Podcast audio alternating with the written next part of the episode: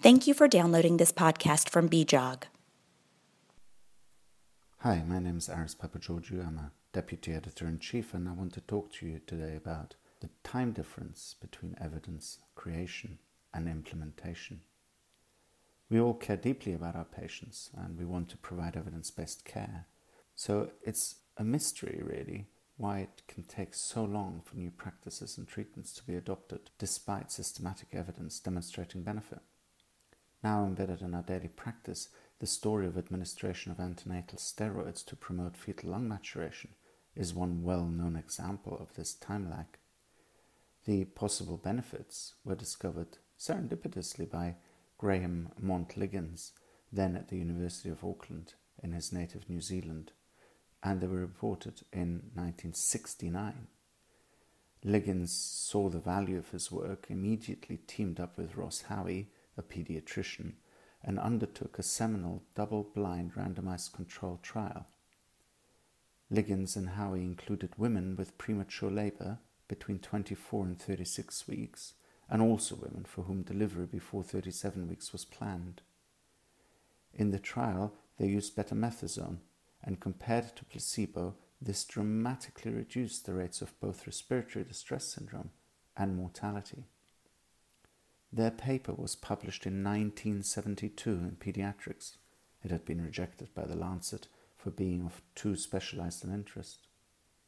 This really simple treatment now saves the lives of many thousands of premature babies, but the path from this first trial in nineteen seventy-two to routine implementation was extremely long, twelve studies to be precise, all of which were included in the nineteen ninety meta-analysis in our own journal. The R C O G produced guidelines two years later, and a consensus statement by the N I H in the U S A came two years after that. All in all, the guidance on prophylactic steroid use came more than twenty years after the initial findings, and over ten years after Archie Cochrane awarded our speciality the wooden spoon for the worst use of randomized trials in all of medicine. Surely we're doing better now.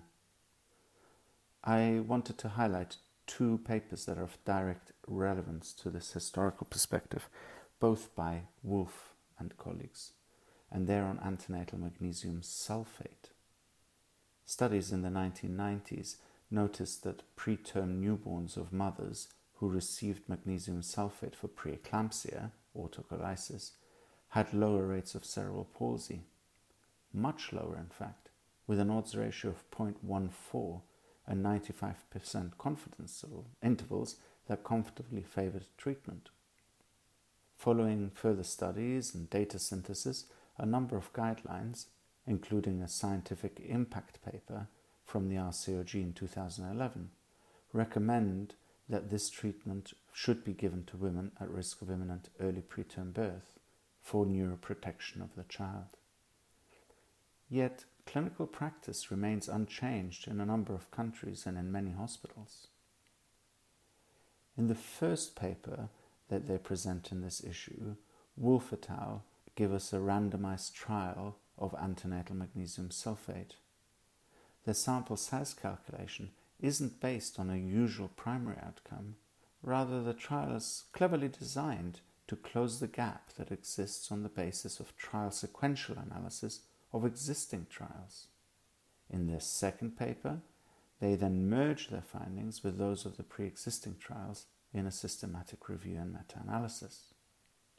Wolf and colleagues demonstrate conclusively that treatment with magnesium in women at imminent risk of preterm delivery decreases the risk of cerebral palsy in the offspring without increasing the risk of perinatal mortality.